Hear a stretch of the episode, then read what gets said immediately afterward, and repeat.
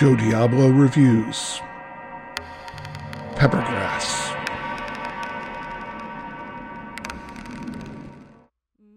Heist thrillers tend to come in two varieties. One style focuses on the idiosyncrasies of pulling the job off. Think Ocean's Eleven or The Sting. The other kind deals with the fallout of the heist, usually after it has gone awry. Think Reservoir Dogs. Stephen Garbus and Chantal Hahn's film Peppergrass is of the latter ilk.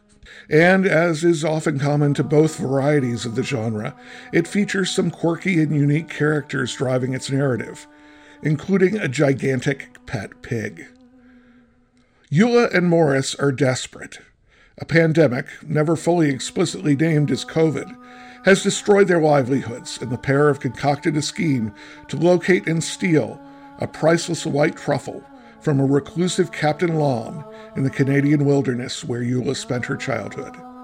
Of course, their plan is a disaster, and with chaos and blood in its wake, leaves Eula, pregnant with child, to face the harsh winter elements and the relentless pursuit of the captain to recover his precious delicacy. Peppergrass is a bit of an anomaly. It's filled with unusual ideas and eccentric plot points, but unlike many films, they're played entirely straight and close to the vest. The film is gritty rather than oddball. Smokin' Aces, this is not. It's a startlingly quiet film, even in its brutal scenes of violence. The result is a movie that takes place in the expanse of the Great White North, but feels, above all else, disturbingly claustrophobic.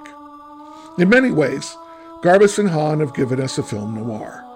These are hapless, terminally flawed characters, driven by desperation and questionable morals, and who are at much at the mercy of themselves as their situation. And while she may not fit the traditional mold, Eula, played by co director Hahn, is very much the film's femme fatale. But the movie also has elements of the slasher genre.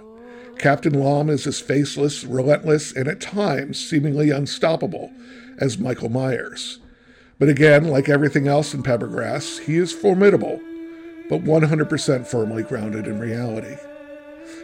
Peppergrass seems somewhat like a showcase for Chantal Hahn's acting, since the directorial style is so seamlessly unified and adept. She commands almost every scene in the picture, and quite skillfully. As her loutish partner in crime, Morris, Charles Boylan is almost annoyingly effective. Morris is a textbook of grating habits and qualities. In short, he's an asshole.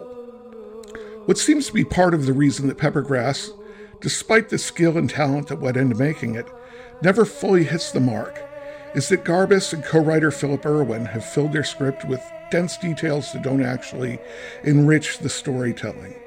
While Eula's pregnancy is a motivator in her drive to survive, it could have been jettisoned without effect. A hunter Eula encounters during her quest to get back to safety seems to only exist as a way to explain the film's title.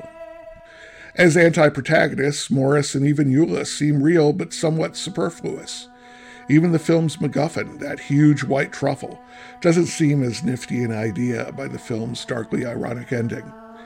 Maybe in some ways Peppergrass is like Smokin' Aces after all.